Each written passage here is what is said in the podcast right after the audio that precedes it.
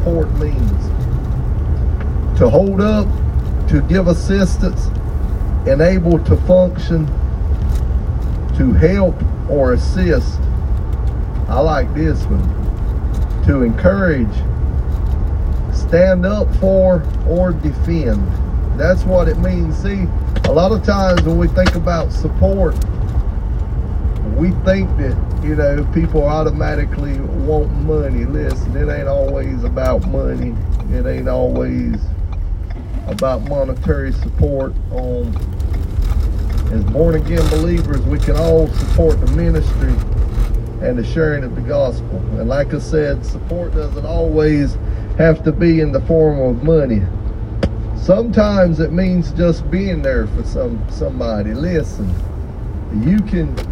I guarantee you, if I'd call Brother Anthony right out here right now and ask him as a preacher, has he ever been? Has he ever been felt? Has he ever felt defeated?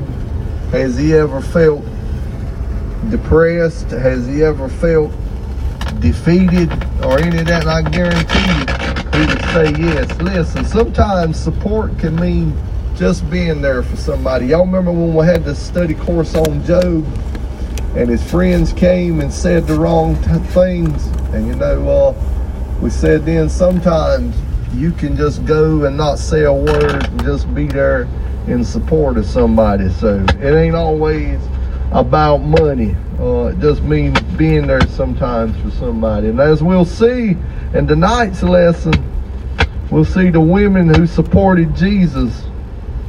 And they were there until his mission on earth was complete. And we'll look at some of these women tonight and see what kind of impact they had and what we can learn from them. And now here's what I want you to do. As we go through the lesson, I want you to ask yourself if you've really been standing up for Jesus, and are you going as far as these women went for Jesus? Listen, like I said, I just telling a guy before I got here, you know, like I said, I got a lot of respect and admiration. I said, these women, when you think about it, Peter denied him. The rest of them ran away. They're somewhere hiding, scared that they're going to be arrested. But look at these women. Hey, they were the last at the cross. They were the first at the tomb. And then, I'd never thought about it till this lesson. Mary's actually the last one there at the tomb with Jesus when Peter and John had left. She ends up being the very last one at the tomb when he's risen from the dead. But anyway, that's what we're looking at tonight. But like I said, you know, we all know Jesus had 12 disciples or apostles, but we often forget about the women and others who were constant followers of Jesus. And listen, this is what made Jesus' ministry so unusual. Women weren't usually part of any religious ministry. I mean, if you were a woman and your husband was a priest, you could go to the temple and assist. But other than that, it was very uncommon or unheard of for a woman to actually take part in Jewish ceremonial, religious, or anything dealing with religious ceremonies in the Jewish faith. But anyway, uh, that's what made it different, especially with Jewish sects. But we know from the Gospels, and I thought about this. Listen, Jesus had women who were second class citizens. I mean, if you go back and look, women, they wouldn't take the, the testimony of a woman. He had tax collectors, and he had all, listen, Jesus had all kind of people who were considered outcasts. You know, I'm pretty sure when these religious elites, these Pharisees and these Sadducees saw who Jesus had following him, they probably laughed and said, yeah, I want you to look who his followers are. He's got a tax collector. He's got a prostitute, a former prostitute. He's got people that had been demon possessed and all kind of stuff. But listen, Jesus had a bunch of uh, outcasts following him when you think about it. It was very unusual for women to uh, follow a religious leader or teacher like Jesus was during this time and to actually assist or help with the ministry, but that's exactly what the women do, and that's what we're looking at here tonight. Now, the first one, we're in Luke verses chapter 8, verses 1 through 3. And this is what it says. It says, It came to pass afterward that he went throughout the cities, the city and village, preaching and showing the glad tidings of the kingdom of God, and the twelve with him. Now, this is Jesus' second preaching tour in Galilee. He travels through the area preaching, and he's got his 12 disciples with him. But I want you to look at verse 2. It says, after it tells you he's got his disciples with him, verse 2 says, And certain women which had been healed of evil spirits and infirmities, Mary called Magdalene, out of whom went seven devils and Joanna, the wife of Chuza Herod steward, and Susanna, and many others which ministered unto him of their substance. So if you look, you see that Jesus has got Joanna, who's the wife of Chuza's steward. Now, this woman probably, her husband was actually a personal assistant to Herod Antipas. So he probably had a good paying job, and she had the means or the ability to assist Jesus any way she could if he if she needed to do anything monetarily. She had a, she had a husband that had the money that was able to uh, to reach out and help financially. But like I said it ain't always about that. Um, Susanna and others who supported and supported them with their substance. It says they supported him with their substance, which ministered unto him of their substance. Now, like I said, um, this could be money, it could be time, it could be talents to support the gospel. You know, and I was telling somebody earlier, just like the modern church, these women had to be a vital part of Jesus' ministry, or they wouldn't have been listed as part of the group. Listen, these women were working in support of the ministry, or their names would have never been recorded. I mean, we don't know everything about them. We don't know every detail like we do some of the apostles, and but nevertheless, they had to be doing. It says they ministered to him out of their substance, and like I said, we know there was one that had the financial means or was married to a man that had the financial means to help financially, but the others, it could have been time, it could have been talents, it could have been anything that they were able to contribute to help Jesus while he was traveling, preaching, and teaching through Galilee. And this is the second time that he's in uh, Galilee teaching. All right, listen. Then it jumps over to Mark 15, verse 40. It says, uh, this is at the crucifixion now. Then there were also women looking on afar off, among whom was Mary Magdalene and Mary, the mother of James the Less, and of Joseph, and of and and and Salome, or Salome. So, like I said last week, you know, um, this is the crucifixion. And these women are still at the cross. Now they're standing off, they're not directly there where he's at, even though Jesus' mother Mary and some of the other ones were right there on right there. His his mother Mary, his aunt Mary, and Mary Magdalene. They were all right there. You know, think about this. After the disciples had abandoned Jesus, Peter had already denied him and ran off, hid himself.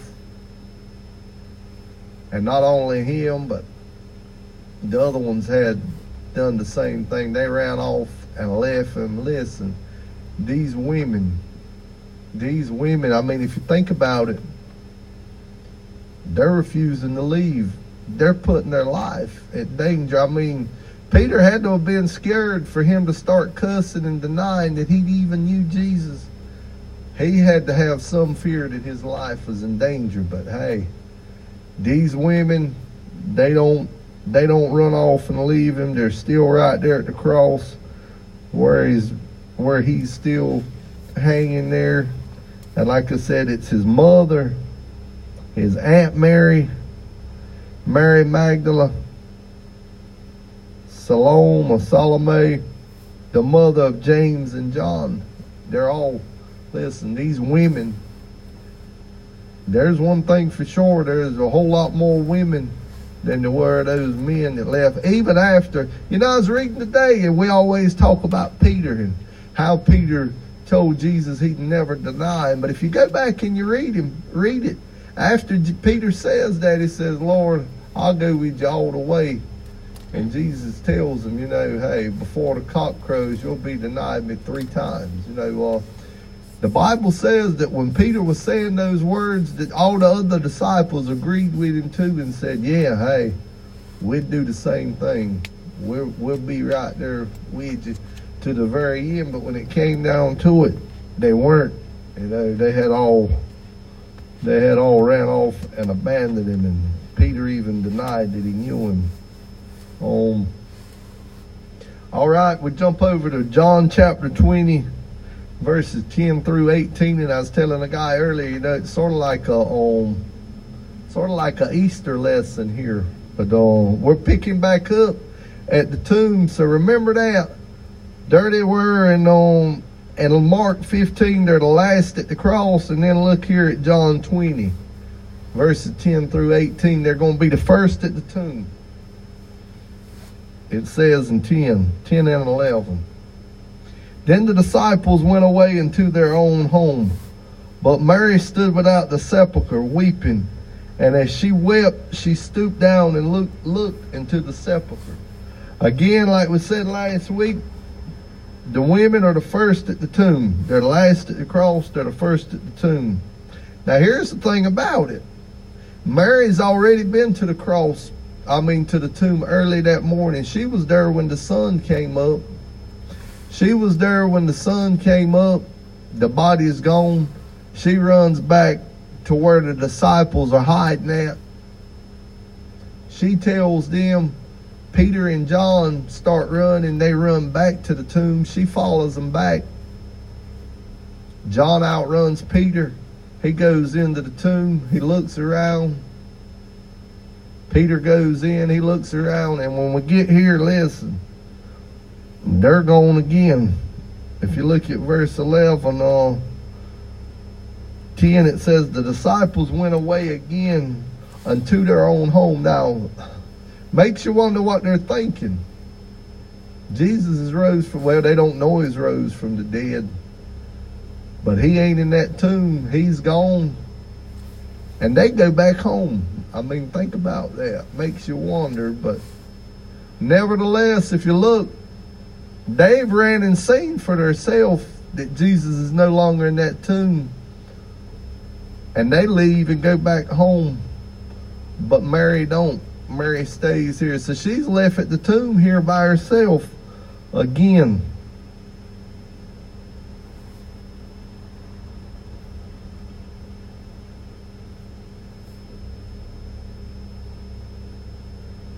And like I said, ain't that amazing? She was the she was the first one at the tomb that morning.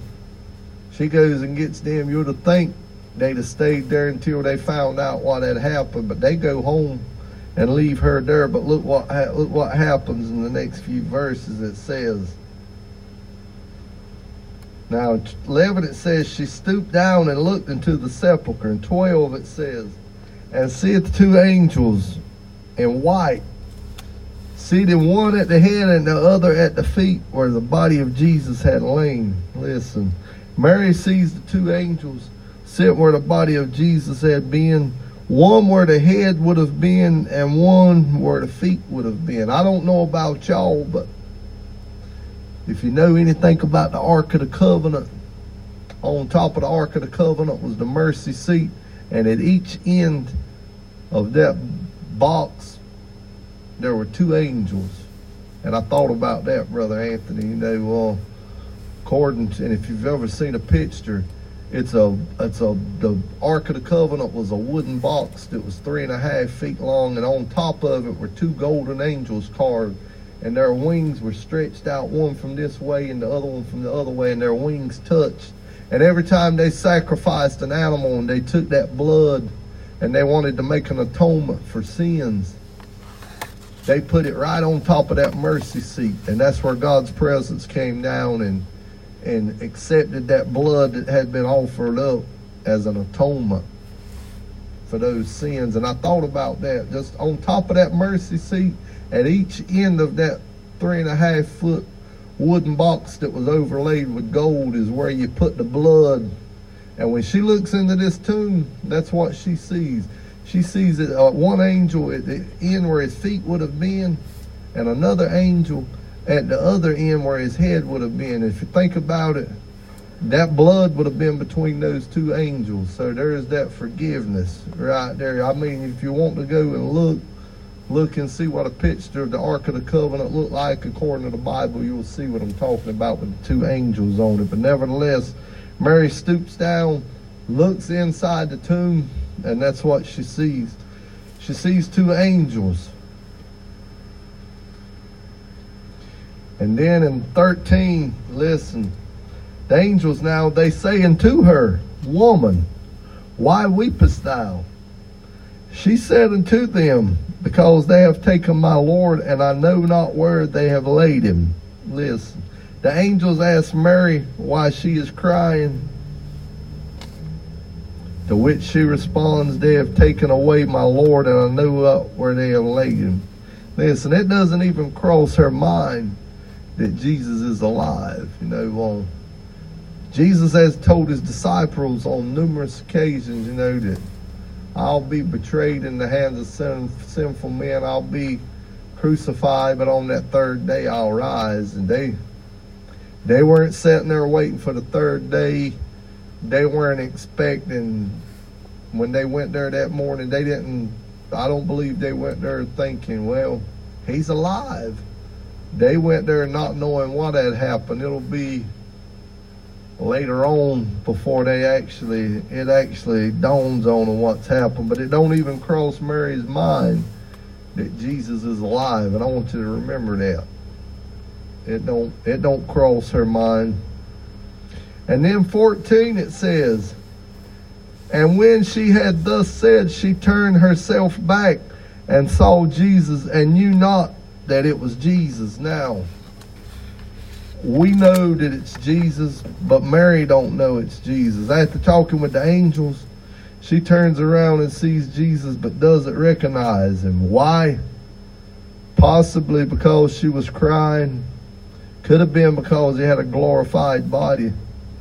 And you got to think about this. Listen, the last time that Mary saw Jesus was three days earlier, and he was beaten so bad, he was beaten beyond recognition and I don't know if you ever thought about this or not, but imagine being stripped naked, hung out in the open. You had your beard pulled out of your face. You had your hair pulled out. You had a crown of thorns. You got blood covering your face. You got your ribs showing, probably your tendons and and all that stuff. This Jesus is beaten beyond recognition. And the last time Mary ever seen him, when they were taking him off that cross, the Bible says he was nothing that we would behold. You know, he was beaten beyond recognition. So when she sees him three days later, could be why she didn't know who he was because the last time she seen him, he looked he looked like nothing that she had ever seen. But um she don't know who he is. In verse 15 it says, Jesus said unto her, Woman, why weepest thou? What seekest thou? She, supposing him to be a gardener, said unto him, Sir, if thou hast borne him th- hence, Tell me where thou hast laid him, and I will take him away. Now you got to remember, when they went, when she went there early that morning, that Sunday morning, she went there with all intentions of giving him a proper burial. She went there to to try to get the body from the tomb. When she gets there, the, the stones rolled away, and I've always thought about that. How in the world was she intending on getting that stone moved? She doesn't know how she's going to get it moved, but she went anyway. You know, that's faith on her part, but you know, she don't know. She don't know who he is, and uh, Jesus asked her the same questions that the angels asked her. Why she's crying? She thinks he's a gardener and tells him, tells him to tell her where she has laid him, and she will take him away. Now listen. Just like that woman at the well last week, she's talking with Jesus and don't even realize it. You know, that woman told him last week, she said, when the Messiah comes, he'll tell us all things. Jesus said, the one you're talking with is he. And here's Mary this week. She's talking with Jesus and still don't know who he is. But I want you to look what happens in the next verse. Jesus said unto her, Mary. She turned her how turned herself and said unto him, Rabboni, which is to say, Master. She may not know him by looking at him, but listen to this. She don't know him by looking at him, but she knows his voice when he speaks to her. Or when he calls her name, she immediately recognizes him and addresses addresses him as Rabboni or my teacher. Now think about that. He's just having a casual conversation talking to her. She don't know who he is. She thinks he's a gardener, but when he says her name, she recognizes him. Ain't that amazing? You remember what Jesus said? He said, My sheep know my voice, and another will they will not follow. You know, well, y'all know with this online learning stuff, I'm and I just realized it today when I was thinking about this lesson. I got about 20 kids in the afternoon, and I don't have to turn the camera on, and when that kid speaks, when Travis Hunt speaks, I know it's Travis Hunt. When Savante McKeithen speaks, I know it's Savante. I ain't got to turn the camera on or look and see who's talking. It's the same way with Jesus. Listen, when Jesus starts talking, you know it. Hey, when it when he calls your name, when he calls your name, you'll know it. Mary had done all this talking, but when he said her name, she knew immediately that it was Jesus. You know, and you've been in that situation where you knew beyond the shadow of a doubt that it was the Lord talking to you. And that's what happens to Mary. Once he says her name, that's it. From that moment on, right there, she recognizes, hey. And she calls him Rabboni, which is my teacher. And I remember she's been with him in the ministry. She's been traveling with him. She's been listening to him teach, listening to him preach, traveling around from place to place. But when he says her name, she automatically knows him. Listen, I thought about that. You know, I know my students' voice, and they know mine because we have fellowship every day. Every day at 12:30 when I get on that computer, like I said, I ain't even they don't have to turn their cameras on when they start talking. I know exactly who's talking because I talk to them every day. Been talking to them every day since some of them last semester. So listen, I talked to them enough. I know exactly who it is, and that's the way it is with Jesus. When you talk to him every day, you'll know his voice, and he'll know your vo- voice. You know, and that's what uh, that's I think the point here. You know, Mary Mary automatically, when he says her name, she automatically knows that that's him. You know. 17, Jesus said unto her, Touch me not, for I am not yet ascended to my Father. But go to my brethren and say unto them, I, I ascend to my Father and your Father, and to my God and your God. Listen on. probably knowing her plans and desires to cling to him. I'm pretty sure Jesus knows. He knows Mary. He knows her nature. He knows the type of person she is, the way she worships. And he's telling her, hey, don't don't cling to me, you know, because he's got to get back to heaven. He could be in the glorified body here. I don't know exactly what body he's in. I know he's still able to walk through walls and go into the rooms where the disciples are. He appears here. He leaves. He appears somewhere else and just walks into the room without using the door. But nevertheless, he don't uh, he don't want Mary to touch him. He don't want her to cling to him. He instructs her to go tell the others that he is alive and that what and what was happening now that he was alive. You know, Brother Anthony was talking about this verse earlier. You know, only time in the Bible where Jesus addressed, and I didn't know it, only time he addresses his uh, disciples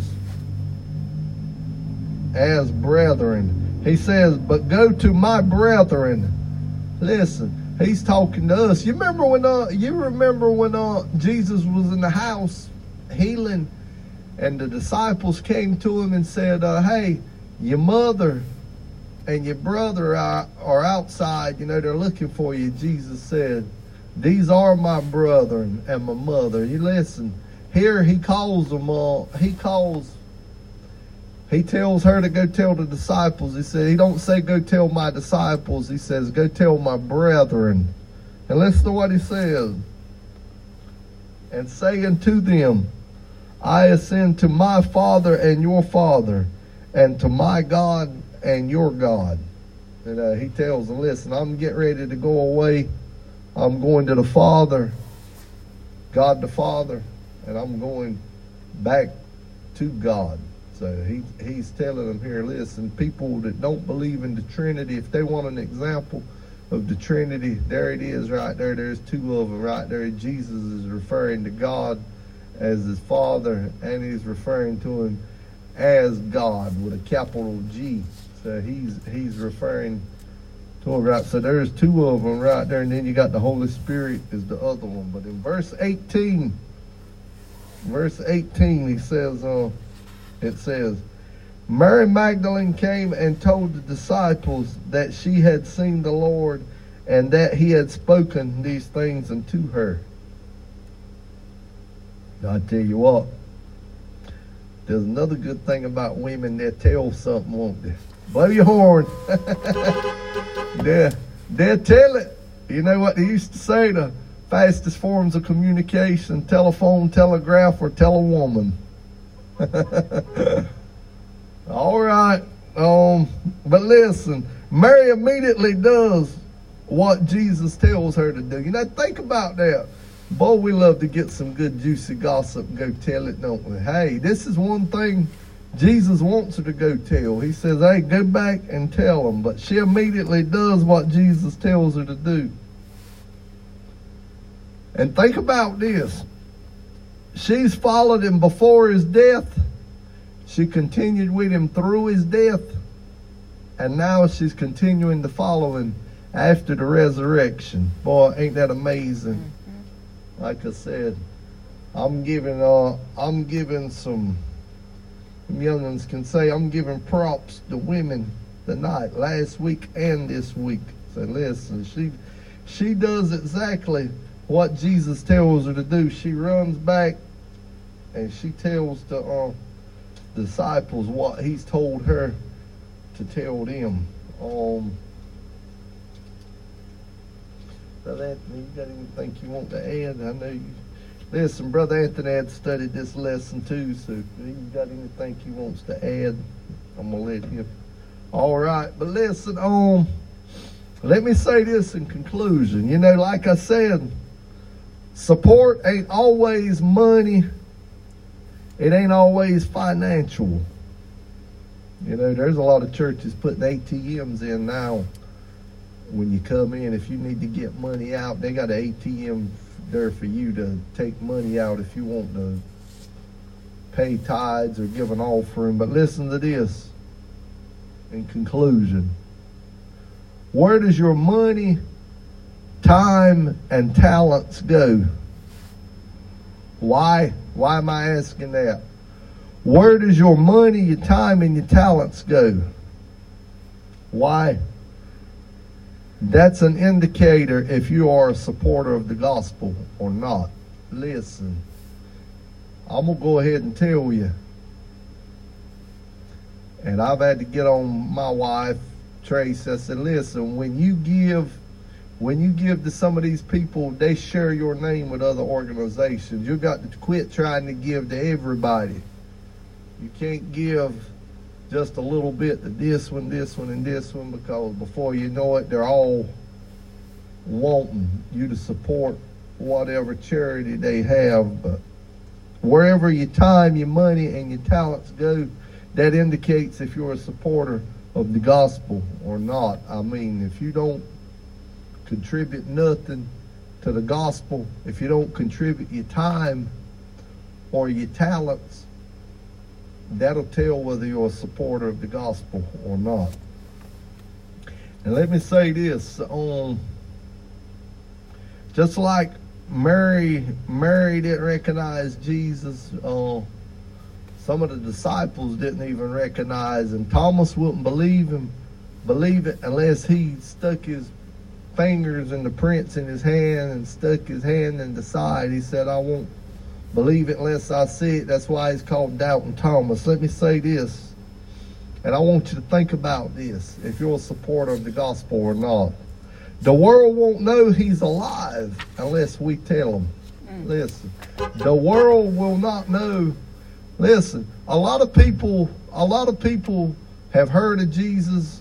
They know who Jesus is, but they don't know he's alive. Listen, there's a lot of people out there, and I can tell you from experience, there's a lot of people out there, even high schoolers, kids in high school, they thought Jesus was crucified and he's dead, and that was it. They don't know that Jesus is still alive. Hey, and what gets me they know he's alive. When you start talking to them and them tears start running out their eyes and they want to know more, they know he's alive. That's evidence right there that he's alive. So listen, but the world will never know that Jesus is alive if we don't tell them. I know we automatically assume that everybody knows, but they don't. They can tell you who Jesus was, but a lot of them can't tell you that Jesus is still alive. So they won't know unless we tell them. Another one. Let me ask you this. Do you know his voice?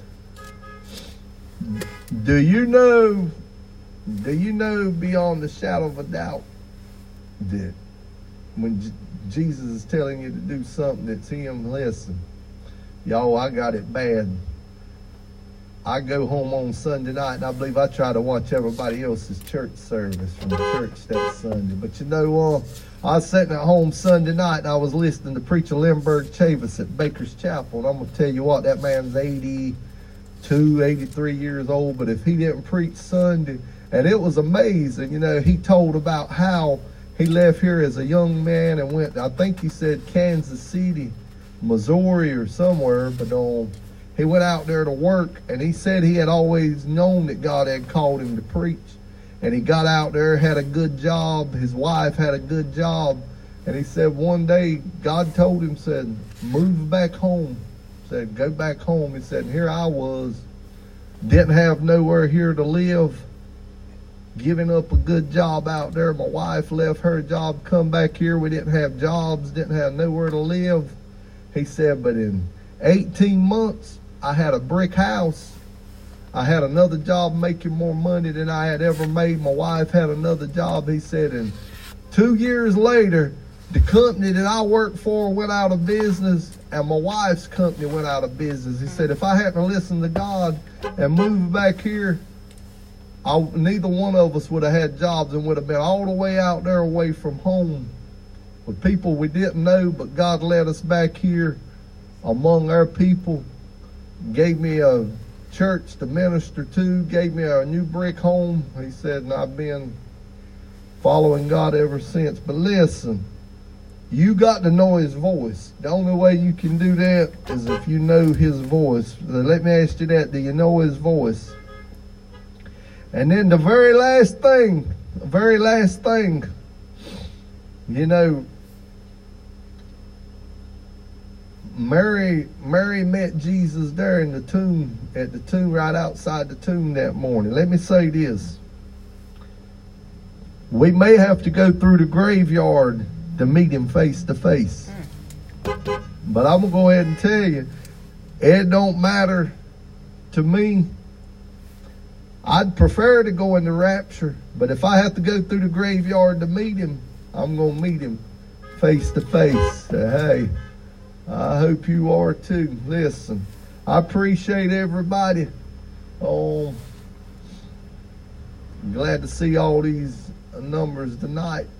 I pray you you get something out of it. And next week we are talking about still talking about called. We'll be talking about being called all the way through the end of this month through February, and then we'll start a new quarter in March.